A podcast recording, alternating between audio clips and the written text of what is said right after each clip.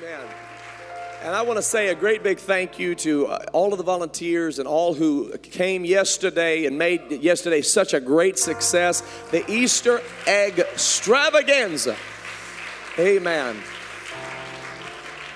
And uh, over 1,000 people came to uh, Tree of Life Church to participate, and that is a blessing to be able to just demonstrate the love of God and show the love of God to that many people. That's what we're here to do, ladies and gentlemen, is to show Jesus Christ to anybody and everybody with whom we come in contact. So we thank you for your uh, help in making that such a success. I also want to say thank you to all of our all of our parking staff, ushering staff, security staff, ministers, and, and, and team members in the church who helped Thursday night at the homegoing service for our dear friend, neighboring pastor, and district superintendent, Bishop Norman Pasley, uh, who uh, passed away this last week. Uh, and this was, of course, a great grief to all of us, and especially to the Calvary Church. And uh, they were able to enjoy uh, celebrating his life together as a family because of those who volunteered to help alleviate some of those normal responsibilities they would have had to take care of. And I thank you for that. That's showing the love of God in just a beautiful way. Thank you so much for helping them. We are honored that you're here. Now we've had two services. We have two services. So this morning we had a service at 8:30 a.m. Had a glorious time in the Lord. We're having our service now at 11, and and uh, isn't God good? How many feel His presence in this place? Thank the Lord. And we we glorify God in that. And the reason that we had to do that is because we don't have room for everybody all in one service. Uh, we really don't have enough room on any given Sunday, uh, but certainly not on, on Resurrection Sunday. And so uh, this is the case. But, but I want to tell you what's happening at Tree of Life Church. We are building a new campus on this property for the glory of God. Yes, thank the Lord. And it is for the glory of God and for the, for the saving of souls. That's the whole purpose for us being here. And, and so I do want to tell you that a week from today, uh, there is going to be service, but it won't be at this location. So everybody say, on April 8th, there will be service, but it won't be here. It will be at the Oasis. All right, amen.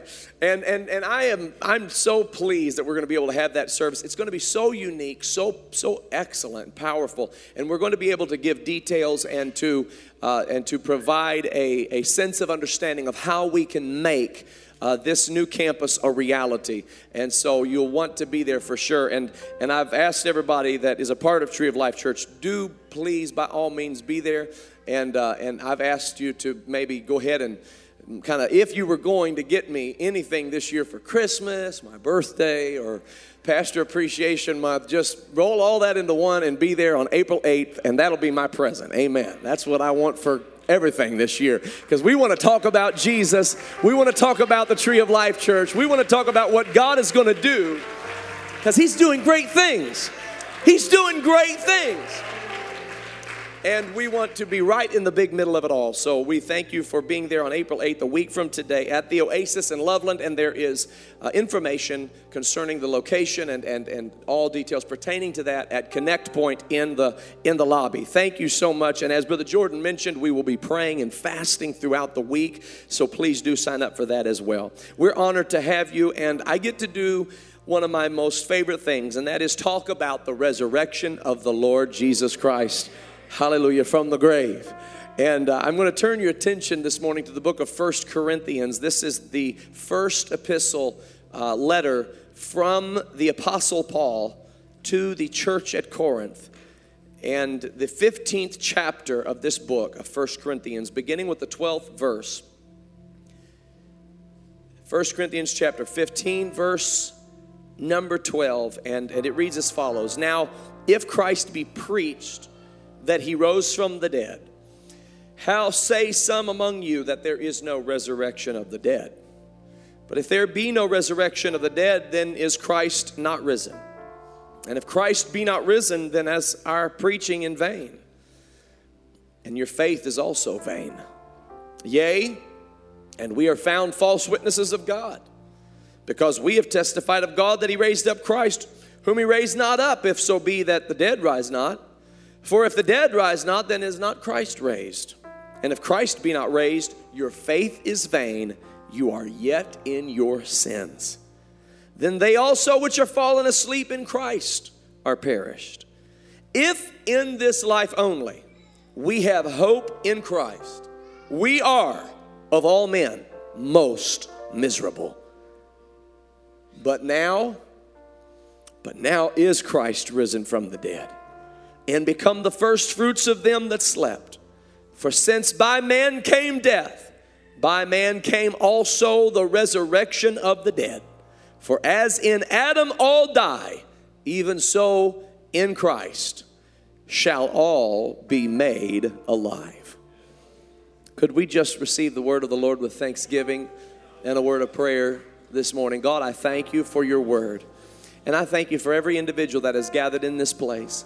I thank you that you rose from the dead. Thank you for taking my penalty, my punishment, my shame to the cross. Thank you for lifting my heavy burdens and giving me a clean conscience and cleansing my soul, making me blameless before you. For Lord, I was not capable of doing that on my own, but you did it in your kindness and your loving mercies. I pray today that as your word goes forth, that it will be anointed, that it will be understandable, that it will be received with grateful hearts as we consider today this most glorious, most glorious message that you are alive and make us to live forevermore. In the name of Jesus, we pray. And everybody said, In Jesus' name, amen and amen. God bless you. You may be seated. Thank you again to everyone for being here today. So, let me tell you just a little bit about uh, who we are. We are the Tree of Life Church. And the reason that we call ourselves the Tree of Life Church is because the scripture teaches about the tree of life and one of the last things that it says about the tree of life, one of the very final things that it says is that the leaves of the tree of life were for the healing of the nations. We believe that God has placed us in this city to be a healing for the nations. If you know anything about Cincinnati, Ohio, you know that there are many, many nations represented in this city. We don't believe that those nations should merely be represented in this city, but we believe that every nation should be represented in the church. Because when we get to heaven, ladies and gentlemen, it's going to be people from all over the world gathered together in one body to magnify the name of our Lord and Savior, Jesus Christ. And we believe that the church is here equipped with the gospel to bring healing to individuals and to bring healing to the nations of men upon the earth. And so the scripture teaches us about the tree of life and and not a lot of people talk about it, but it's one of the most important features of the scriptures. God placed the tree of life in the garden of Eden. And not only did he place the tree of life in the garden of Eden, but he placed the tree of the knowledge of good and evil in the Garden of Eden. The Garden of Eden was simply a garden of pleasure. That's where God placed Adam and Eve after He created them, in a garden called pleasure. So, for some to say, well, God doesn't want us to have any pleasure, that is erroneous. God absolutely wants us to have pleasure, but He wants us to have real pleasure and not fake pleasure. The pleasure of this world is fake pleasure, but the pleasure of God is real, genuine pleasure. You can tell the difference by how long lasting one is and how temporal the other is. The pleasures of this world do not last, they are fleeting, they are momentary because they are full of sin, and sin inherently has within it death. But the pleasures of God are everlasting. There is a scripture that says this In his presence there is fullness of joy, and at his right hand there are pleasures forevermore. Another scripture concerning the pleasures of this life and of this world say this The pleasures of sin last but for a season. And we have all experienced that. Oh, yes, There's a quick little pick me up, there's a quick little buzz or boost or pleasure, if you want to call it that. But it is very short term. It lifts you up for just a little while and then drops you just as quickly and more profoundly than it had ever picked you up. And you end up with consequences. You end up with problems more than you can handle. We've all experienced this because all of us have sinned and all of us come short of the glory of God. But God wants to give us real life, He wants to give us abundant life, He wants to give us everlasting life, eternal life. So in the Garden of Eden, He placed two trees a tree of life, where that if you eat of this fruit, you will live forevermore, and a tree of the knowledge of good and evil, where if you eat of that fruit, then you shall surely die. Now, both trees are beautiful, and the tree of the knowledge of good and evil is magnificently beautiful. And the Bible even describes that it was good for food, and it was pleasant to the eyes, and it was a tree to be desired to make one wise. But if you're familiar with the scriptural account, then you know that Eve fell to the temptation, Adam with her also ate of that tree, and in that moment they had disobeyed God, they had transgressed the commandment of the Lord. And because sin had entered the world, death followed after. Sin is what brought death into the world. Death didn't come by itself. Sin brought death, and sin will always bring death. This is why preachers must preach against sin. Not because we take pleasure in being the bearer of bad news, not because we enjoy being considered an old fashioned ogre who likes to talk about negative things. No, because there is death wrapped up inside the sin that people are tempted to involve themselves with.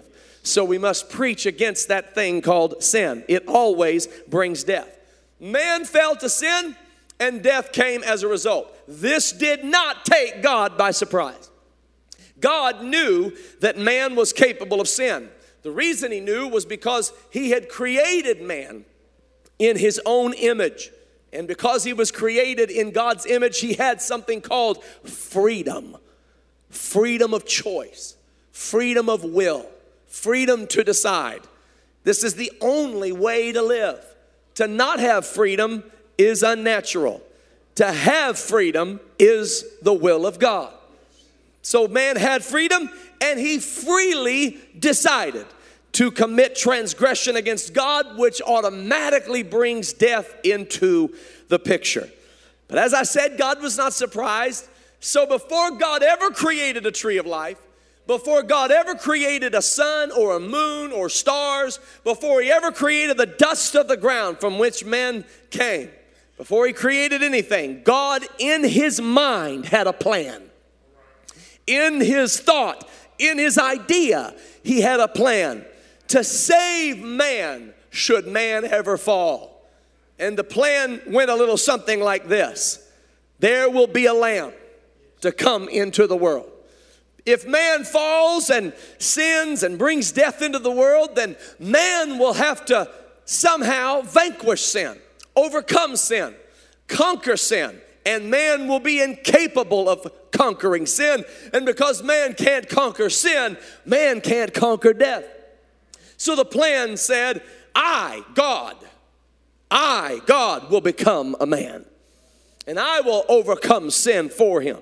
And I will overcome temptation for him. And I will resist all manner of temptation. And I will not fall to the sin that man has fallen to. And I will live above reproach and live above sin so that I can be the qualified match to overcome death overcome hell, and overcome the grave. This is what the Bible called it. The Bible called it the Lamb slain from the foundation of the world. From the foundation of the world means that before anything on the world was created, God had already decided that He Himself would become the Lamb of God. And so when He created this world, everything he created followed the pattern of the lamb that he would become. Now, why did he call him a lamb? It called him a lamb Because a lamb represents innocence, a lamb represents purity, a lamb represents a sacrificial, innocent life. And this is what our God became. Now, the Jesus that I'm preaching to you about today is one God. He is one living God of heaven and earth. And you can match him up to any of the other, I'll call them quote unquote gods, that anybody has ever worshiped. Any pantheon of gods, any mythology of an ancient civilization that has ever tried to conjure up or create their own God. And that's what man does. God created man in his own image, but when man tries to create a God, he creates a God in his image. He tries to create a God that will serve his wants, serve his desires. But that's not the God that we're talking about. The God that we're talking about is so distinct from any God man has ever created. He's so different. He's just he's light years apart if you'll if you'll uh, pardon the expression. Light years apart from any other god that man has ever created because our God does not does not enjoy dictatorship. Our God does not, does not enjoy lording over in terms of, in terms of, of conquering us as other gods would do. But, but, but the God I'm talking about, he actually became a servant. He took upon himself the form of a servant and he became obedient unto death even the death of the cross. So when he talks about a lamb, it's talking about an innocent man. That's what God became. God became a man. He entered into this world, and he entered into this world through the womb of a virgin by the name of Mary. The scripture says that the Holy Ghost overshadowed Mary, and she conceived and brought forth a son. And this man that walked the earth was more than just a man. He was the Almighty God manifest in the flesh. The scripture calls him the only begotten Son of God, and he had a task before him. You and I have the same task, but we're incapable of doing it. The task is to live above sin. The task is never to lie, never to lust, never to commit fornication, never to hate, never to be proud, never to be envious, never to be greedy, never to commit adultery. We have this task ahead of us, but none of us have been able to keep this task. Every one of us have fallen to these requirements. We have come so short of these requirements. If you look around today, some of you maybe didn't even feel worthy to come into the church house this morning. I've invited people to church and they said, You want the whole place to cave in, inviting me to church? They said, I'm afraid lightning will strike if I walk into the, into the church house. Listen, if lightning was going to strike, it was going to strike a long time ago because every one of us have fallen so dramatically short so dramatically short of the standard that is set for us in the scriptures. There is nobody who has been able to meet the standard of God's expectation except one man, and that was God in man, Jesus Christ, the Messiah, the Savior, the Redeemer of all mankind. Oh, hallelujah. And so, so he walked this earth and he was perfect. He was perfect in his words. He was perfect in his actions. He was perfect in his treatment of people. He was perfect in his motives. His thoughts were perfect. Sin would tempt him, but he would resist the temptation. Unlike you and I, we just go falling headlong into it. That's not what Jesus did. Jesus would look at the temptation and resist it. And he would, he would stand stand upon the word of God in order to give him power to overcome the temptation. He would look at the temptation and say, It is written, Thou shalt not tempt the Lord thy God. It is written, Man shall not live by bread alone, but by every word that proceeds out of the mouth of God. It is written, Thou shalt love the Lord thy God with all thy heart, soul, mind, and strength, and him only shall you serve. This was the way Jesus walked and lived above temptation. The only thing that makes death a reality in our world is sin. It's the only thing. Death is unnatural.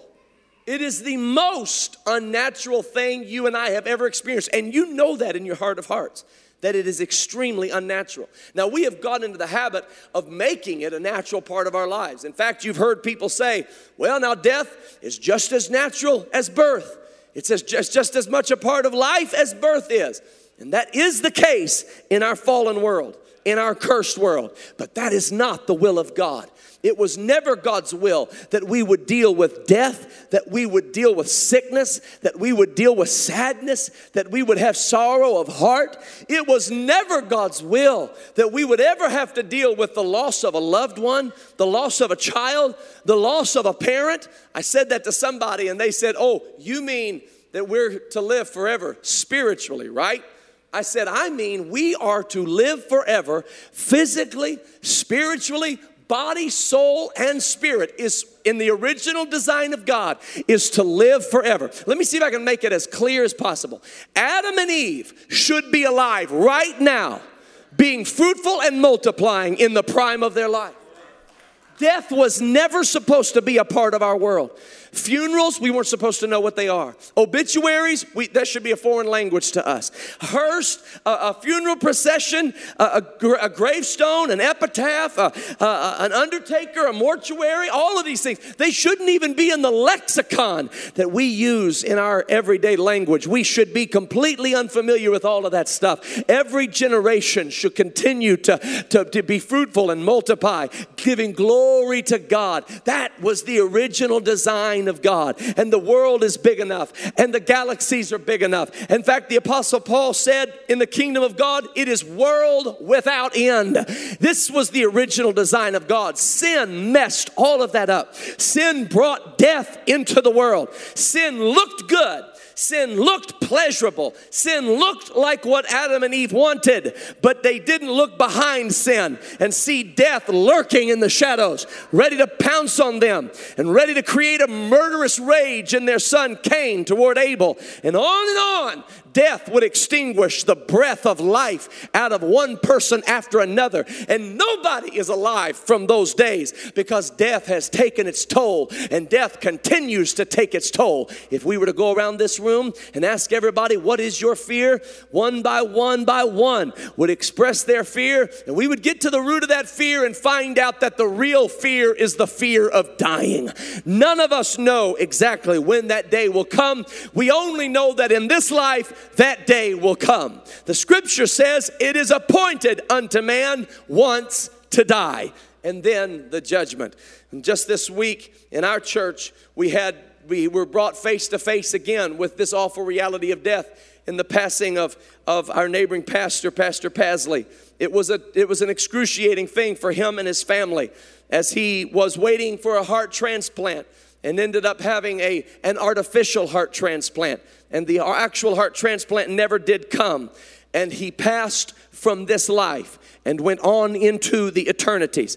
But if you visited him, if you talked with him, if you prayed with him, he never complained and he never he never spoke of it as though it were something to be sorrowful about. You want to know why? Because he did not live for this life. He did not live for this world. He understood something that we all should understand. This life is but a vapor. It appeareth for a little while and then it is gone. If you're past the age of 25 or 30, you know that's the truth. It's just passing you by. It's just, it's on like, I'm talking about like a locomotive. It's just, I mean, like just a few months ago, I was 21. I know I'm, I'm, hoping I'm hoping there's somebody here who thought, well, I thought he was 21 today, but I don't know. Maybe there's nobody.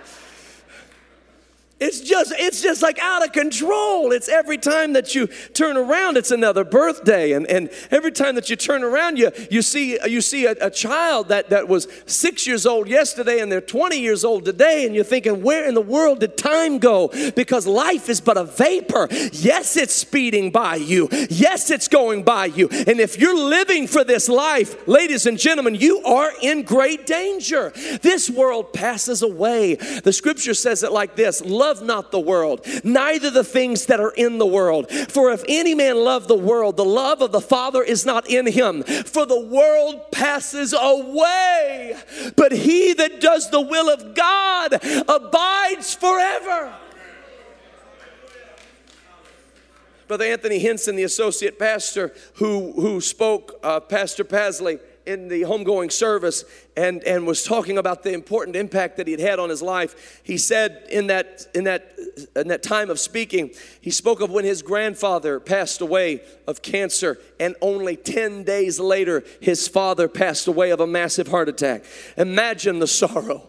And yet, that same story in different ways can be told and retold in this house. I know it is true. I don't have to be a prophet to know that. I've dealt with people. I know that pain of loss, the pain of, of grieving, the loss of a loved one. And it is so surreal. It is so much a reality. It was never the will of God. And so God said before He created anything, if man brings death into this world through sin, I have a plan to vanquish death, to remove death from the picture. I have a plan, and the plan is the Lamb slain from the foundation of the world. So that's what the prophets were telling Israel. See, we have an Old Testament and we have a New Testament. The New Testament is where we're living right now, but the Old Testament was before Jesus came into the world. And before Jesus came into the world, the prophets of old were declaring to the nation of Israel and to the nations of all the earth earth that there is a lamb coming, there is a Messiah that is coming, there is a Savior coming, and the death that you experience right now, you can put all of that in Him. All of the sickness, all of the sorrow, all of the sadness, all of the feelings of torment that you may be feeling, all of the fear, and all of the pain emotional pain, spiritual pain, mental anguish, all of it. You can place your trust in this Messiah, this Savior, he will live the life you are incapable of living. He will live above the sin you are trying so desperately not to commit. In one place, the writer said, Lord, who shall abide in thy tabernacle? And who shall dwell in thy holy hill? And the answer came back with a resounding revelation He who hath clean hands, he who has a pure heart, he who speaketh the truth in his heart, he that walketh uprightly, he that sweareth to his own hurt and changeth not. Let me tell you something, that's not talking about any of us because none of us have clean hands and none of us have a pure enough heart but it's talking about our Savior, Jesus Christ, who lived in this world where we live, who came down to where we are, and he had clean hands, and he had a pure heart, and he had pure motives, and he treated people right, and he had love, and he had compassion, and he turned the other cheek, and he gave his cloak also when somebody would ask for his garment. It was Jesus. He is the Lamb for sinners slain from the foundation of the world. And you're in a Pentecostal church this morning and we clap our hands unto Him and we sing songs unto Him and we rejoice before Him, you're going to see folks dancing. You're going to hear folks shouting. You're going to see hands lifted high and waving. You want to know why? Because He's worthy to be praised. He's worthy to be praised. Hallelujah. Now, y'all can see I tried to put my Sunday go to meeting clothes on, and I'm and I'm doing my best. I want to be reserved and collected and composed, and I want to make sure the message is very clear. But there is something that happens to me when I start talking about the goodness of Jesus. When I start to talk about the goodness of Jesus and I rehearse the goodness of Jesus, there is a joy that wells up inside of me. It's, a, it's like, a, it's like a, a joy that springs up in my soul, and I want to give Him praise, and I want to cry as loud as I can and say, Thank you, Jesus, for what you've done done for me because He did something for me that I couldn't do for myself. He did something for me that I couldn't do for myself. Hallelujah.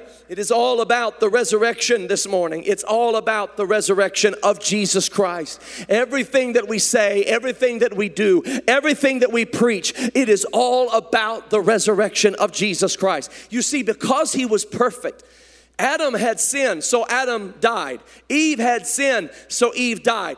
Every other person in the Bible, every other person in history, some way or another, met their demise because of the sin in their life.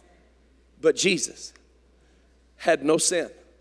He who knew no sin, he was qualified, that qualified him to take our sin so he became my sin. And here's something you won't hear a lot in 2018, but God hates sin.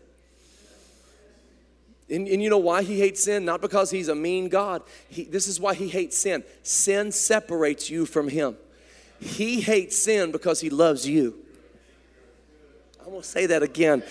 God hates sin because He loves you. Your sin is like a massive wall between you and God. So God hates that massive wall. You're His child, you're His creation. You are the apple of His eye. You are what He longs for, what He literally lived for and died for. And so the wall of sin that you have erected in your life, He hates that and he wants to tear that down. And so he said, Give me your sin. Give me the lie you've told. Give me the sin you've committed. Give me your lust. Give me your shame. Give me your pain. Give me everything that you have that you should not have in your life. Give it to me, and I will take it to the cross because I'm qualified. I'm qualified to be nailed to an old rugged cross. And when he was brutally nailed to a cross. And I just want to repeat this again to you in case you don't realize just how awful that was. He was wounded, he was bruised, he was chastised, he was smitten, he was stricken of God, he was afflicted, he was forsaken, he was abandoned because he on that cross, because of his purity, because of his innocence as a lamb, he was qualified to take all of my sin. And so all of my sin is represented on that cross. That's not just Jesus on that cross. That's my sin. That's my shame. That's my guilt. And everything that happened to him happened to my sin. And he went down into the grave. He went down into hell. And he went down into the grave and into hell different than anybody had ever gone down into the grave. Everybody else that went down into the grave went down having committed sin, went down into the grave having done things that were wrong, having messed up, having disappointed people, having wounded people, having problems in their life. And so death just took them and moved them on down an assembly line, if you please. And, and it was very clear. Yep, there's sin here, sin there, sin there, move them on down. And it was one person after another, after another, for all had sinned and come short of the glory of God. But when Jesus died and when Jesus entered into the domain of death, death had never encountered some body, literal body, like the body of Jesus Christ. And so when that body came down, there was no sin in that body, there was no lie that had ever been told, there was no hate that had ever been harbored. There was no lust that had ever been had ever been indulged in. And so when that body came down, it came down as a perfect body and death had no jurisdiction over that body. You wonder how Jesus rose from the dead. Jesus didn't just, some people think Jesus died and then he went down into the grave and he had to go, you know, put death in a headlock. I don't know, give it a noogie or something. I don't know, you know, I don't know what he body slammed hell and pile drove the grave and then, you know, gave a flying kick and elbow and dropped. No, that's not what happened. The moment he died, there was going to be a resurrection because when he died, he died as an innocent man. And the death, hell, and grave juggernaut has no power over a sinless body. So when he rose from the grave, he rose from the grave triumphant over death, triumphant over hell, and triumphant over the grave. Hallelujah. It was Jesus who did it. It wasn't Muhammad who did it. It was Jesus who did it. It wasn't Hare Krishna who did it. It was Jesus who did it. It wasn't Buddha who did it. It was Jesus who did it. You, and I mean no respect to anybody, but, but I'm not going to stand here and tell a lie to you. He is the way, He is the truth, and He is the life. And any man that cometh to the Father must come by Him.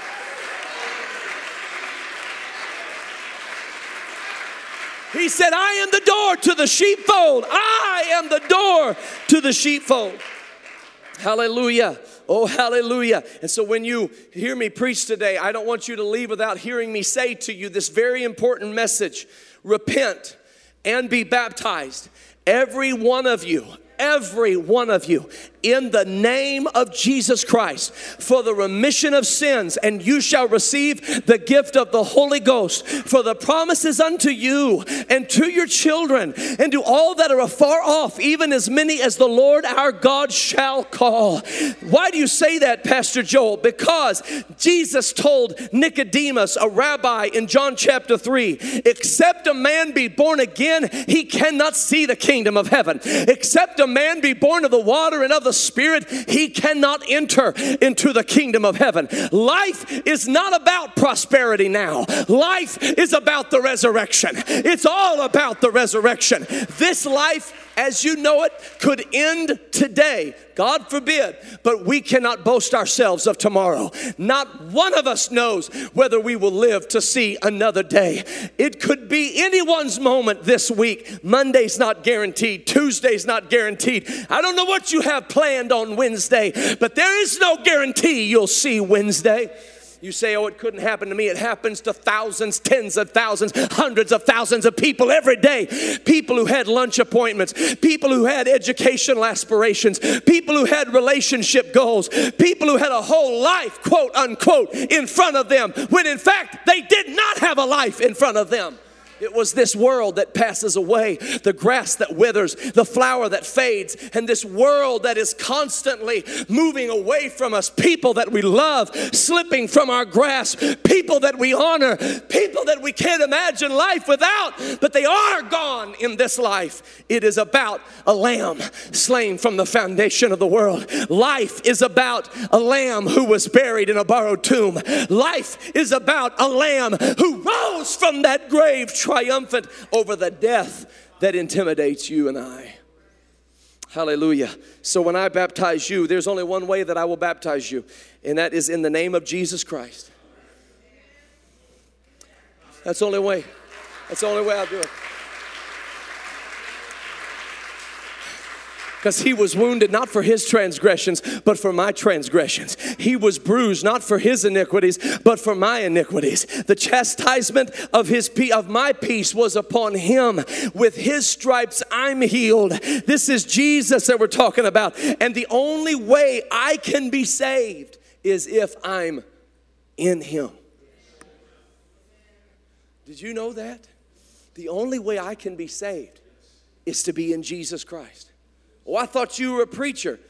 Yeah, but the only way I can be saved is to be in Jesus Christ. Well, I thought you were a Christian. Right, but the only way I can be saved is to be in Jesus Christ. If I go stand before the judgment seat of God and say, Well, God, I did good stuff. Look, look, I got a list here of, of, of things I did that were good and folks I helped and, and things I said that were nice and, and stuff I stopped doing because it was bad stuff. And I lay all that list out. God, that doesn't matter at all to God. That's like filthy rags in the sight of God. He's so holy, He's so pure, He's so perfect. The only way that I will be blameless and innocent in His sight is if I'm in Jesus Christ covered by the blood of Jesus. And that's why, that's why even today I would love to baptize every one of you in the name of Jesus Christ for the remission of sins. Because, oh, sweet wonder, oh, sweet wonder, Jesus, the Son of God, what a beautiful thing to be bathed in the love of God, covered by the grace of God, redeemed by the mercy of God, redeemed from the power of death and destruction. Oh, thank you, Jesus. Oh, thank you, Jesus. So it's all about the resurrection. And this is what God wanted man to always know. See, God knew once man had drifted from, from a life of purity into a life of sin, that death would enter the picture. And He wanted man to always know look, there is a way out of this. There in the Garden of Eden was the tree of life, and God blocked man from entering, re entering the Garden of Eden. See, man as soon as he was cast out of the garden, he would have loved just to make a U turn, go right back in, eat of the tree of life, and live forever. But that's not how it would work. God actually put an angel there and a flaming sword so that man could not eat of the tree of life and live forever in a sinful state. Somebody might ask the question why wouldn't God want man to live forever in a sinful state? Because man is destructive in a sinful state. Imagine an Adolf Hitler living forever. Imagine Napoleon Bonaparte living forever. Imagine Genghis Khan living forever. Imagine Charlie Manson living forever. Imagine, imagine people who are bent on the destruction of others living forever and ever in their sinful state with murder raging inside of them. No, no, no. God said, No, you, if you're gonna live forever, you're not gonna do it through the ways of man, you're gonna do it through Jesus Christ. So he said, I'm going to give you entrance back to the tree of life, but I'm not going to let you do it in your own way and through your own means and through your own devices. I'm going to let you do it through me. I will become the door, hallelujah, back to the tree of life. And if any man, hallelujah, is athirst, let him come and drink of the waters of life freely. Hallelujah. He that believeth on me, as the scripture hath said, out of his belly shall flow rivers of living water. He said, Behold, I stand at the door and I knock. And if any man will hear my voice, then he will open unto me, and I will come in and sup with him, and he will sup with me. That's what Jesus said. See, it's all about the resurrection. That's why when he created this earth, he put the, this message. This messaging is in everything God created. The lamb lives, the lamb dies, and the lamb raises back to life. That is in everything God created. Or you don't want to hear that from me, well then then tomorrow morning I want you just to get up about 4 4:30 in the morning, get you a cup of coffee, Starbucks, good old-fashioned Folgers. I don't even know if they make Folgers or Sanka anymore. I don't know. Now I'm really showing my age.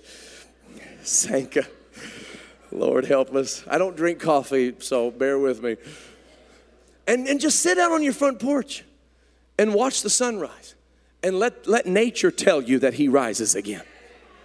See, right now, See, right now it's daytime. That's the life. This is the this reflects the life of the lamb. Everybody's doing good, everybody's feeling good, and if the preacher will stop preaching, we won't fall asleep, you know. But but we're we're we're we're feeling good. We ate our Wheaties this morning and we Easter Sunday, we got a big day ahead of us. We're looking forward to a nice lunch with family. It's going to be great. That's the life. That's the life. But when the sun begins to to, to vanish and when night begins to encroach upon our day, that reflects the death of Jesus Christ. God God created the day, the Bible says, and He created the night. And in the book of Psalms, it says that day unto day utters speech, and night unto night shows knowledge. It's teaching us about the life of the Lamb, the death of the Lamb. But the night will not be here forever. We all know the night will not be here forever. Not one of us questions whether the sun will shine tomorrow morning because God has made it so abundantly, firmly entrenched in our world the message of the resurrection. Even your own body, as you feel physically fine right now, but your own body will begin to give way to something called sleep, which reflects the death of Christ. And you will go down upon a bed of sleep, and you will stay there for just a few hours. But the birds will begin to sing again, and the sun will begin to shine again, and even your body will resurrect from that place of sleep. And your body is telling you about the Lamb lives, the Lamb dies, and the Lamb raises to life. The Lamb lives, the Lamb dies, and the Lamb raises to life. The Lamb lives, the Lamb dies, and the Lamb raises to life. You can look out here out of these windows right now and you see bare limbs and bare branches, and, and they don't look very pretty right now. But in about a month, in about a month and a half, the leaf will begin to blossom again and the flower will begin to bloom again. And, and, and, and, and it's life, it's, it's raised to newness of life. And throughout the summer, it will blossom and it'll bloom, and, and everything, there'll be pollen in the air, and, and, and birds will be singing, and bees will be buzzing, and everything will be fine, and life will be good. But then the night will come again, and the leaf will fall fall from the tree, and death will take its toll upon nature, and the trees will be stripped of their plenty, and, and, the, and the whole area will be frozen over because, because the death, the death of the earth has come again. But it won't stay that way for long. It, like the lamb, will rise to life. What was God doing? He knew there would come a point where man couldn't hear his voice. So he encoded the message of the Lamb in every part of nature. I am alive. I am alive. I died, but I am alive. I rose from the dead. Hear his voice. The Apostle Paul was emphatic. He said, You got to understand, our whole faith is built on the resurrection of Jesus Christ from the dead. He said, if Jesus didn't rise from the dead, then our faith is in vain. If Jesus didn't rise from the dead, then we are yet in our sins. If Jesus didn't rise from the dead, then there's no point in preaching. If Jesus didn't rise from the dead, it is all about the resurrection. I like what Chuck Colson said, who was a part of, he saw firsthand the situation with Watergate. He became a Christian later in life. He said, I know the resurrection is a fact, and Watergate proved it to me. How? Because 12 men testified that they had seen Jesus raised from the dead. Then they proclaimed that truth for 40 years, never once denying it. Every one of them was beaten, tortured, stoned, put in prison. They would not have endured that if it weren't true. Watergate embroiled 12 of the most powerful men in the world, and they couldn't keep alive for three weeks. You're telling me 12 apostles could keep alive for 40 years? Absolutely impossible and they beat those men. They beat them, not, not to within an inch of their life, they beat them till they gave up the ghost. They put them in arenas, not just those 12 men, but all followers of Jesus Christ. They put them in arenas and let loose wild beasts to devour them. And all they had to do was say, okay, Jesus didn't really rise from the dead, but they said, let the lions loose. Boil me in oil if you have to. But I know what I saw. He rose from the dead. He came forth from the grave. They crucified Peter upside down, and all he had to do was say, No, I was wrong. It was all a myth. It, was, it wasn't true, and, and, and I'm sorry. That's all he had to do. His life would have been easy on earth. But Peter said, I, I stooped down. I looked in the grave. I saw the body that was there was no longer there. And the angel of the Lord stood by and said, Why seek ye the living among the dead? He is not here. He is risen and is alive even forevermore. And then he appeared to us and he showed himself alive by infallible proofs. He said, We gathered together in this one room, and while we were in this room together, he came in through the wall. Didn't even walk through a door. He just literally, he translated right on through the wall because he's in a resurrected body a body that is free from death, a body that is free from sickness, a body that is free from sadness, a body that is free from dilapidation and, and denigration. And he said, So you can do, you can crucify me upside down, you can cut my head off, you can boil me in oil. That's what they did to those men. And they could have gotten away from all of it if they had just said it wasn't true. But it was. And it is. He is alive. And He has gone to prepare a place for us that where He is, there we may be also. Folks, I'm not living for this world. I'm not living for this life. I'm going to a city that hath foundations, whose builder and maker is God. Hallelujah. He said, Let not your heart be troubled. You believe in God, believe also in me. If it were not so, I would have told you I'd go to prepare a place for you that where I am, there you may be also. Hallelujah. Folks, I'm going to a place where there are no artificial heart transplants. I'm going to a place where there is no cancer. I'm going to a place where there is no car accident. I'm going to a place where there is no sudden tragedy. I'm going to a place where there's love and there's life and there's peace and there's joy and there's hope forevermore. And it is not a fairy tale, it is the Word of God, it is the Word of life. Oh, hallelujah. Hallelujah. That's where we're going. That's where we're going in Jesus Christ. That's where we're headed. And so we talk to him and we pray to him and he talks to us and he reveals himself through his word and gives us hope and gives us daily reminders. Keep following me. Keep following me. Keep following me. Now, if you've got all the confidence in the world, you go right on ahead going following whatever path you want to follow. If you believe this world has solutions and this world is has really got it all together and this world is just the way it needs to be and and and, and really there's there's going to be somebody very wise because we've seen that over and over and over, right? Wrong, that's going to rise up and, and, and tell us exactly what to do. No, there's nobody in this world that has a solution. The only one who ever had a solution said, Come, follow me, follow me, come and go with me to my father's house. There are many mansions there.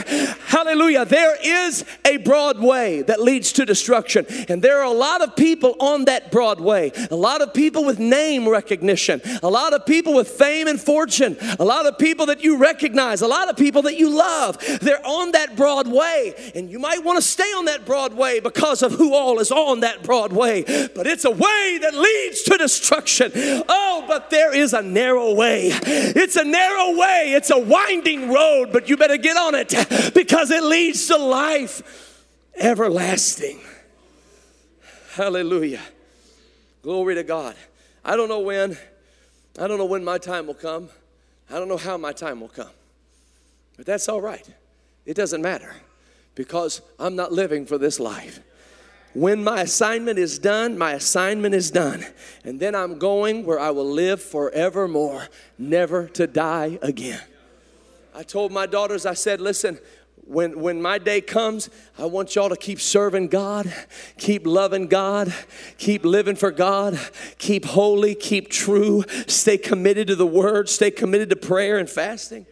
Because my day, should the Lord tarry, will come. And I told him, I said, listen, if I pass away, this past week we were at the funeral, the homegoing service for Pastor Pasley, and his daughters gave such outstanding tributes to their father. It was just beautiful, uh, the words they spoke. I told my girls, I said, listen, everything they said about Brother Pasley, y'all say that same thing about me.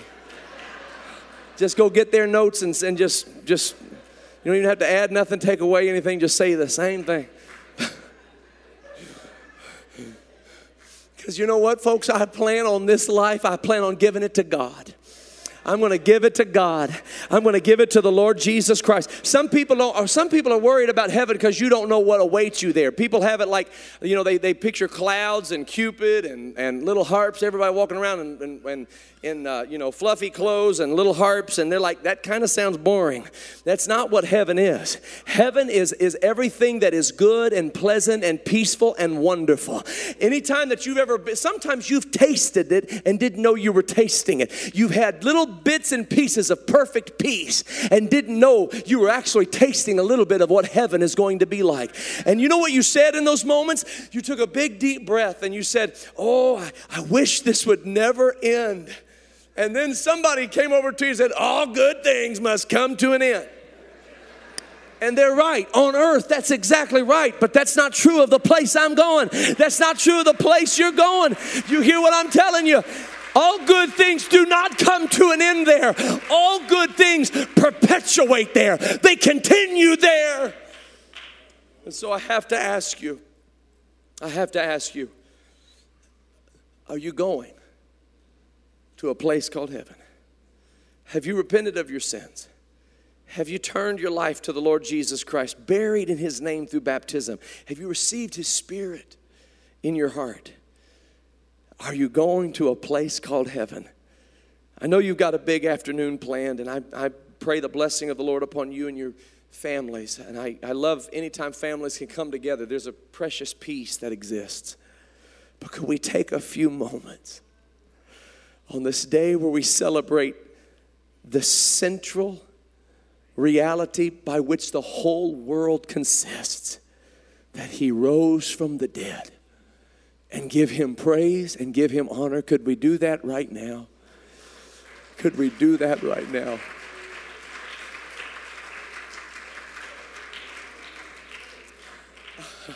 I mean, literally, ladies and gentlemen, it is, it is this message of resurrection that, that causes the sun to ro- the earth to rotate around the sun. It is literally this message of resurrection that causes day to turn to night and night to turn to day and day to turn to night and night to turn to day and spring to turn to summer and summer to turn to fall and fall to turn to winter and winter back to spring and on and on the cycles go. It is the thing by which the whole earth consists and we just pass it by so often. But not today. If the musicians would come, if we could just take today and lift up our hands unto the Lord and lift our eyes to the Lord Jesus Christ. I'm going to ask you to stand with me right now, for the Lord is in this place. The Lord is in this place. I thank you so much for coming this morning. I believe God has something special for you. When the Word of God comes forth, it's important that we take a moment and receive it into our spirit.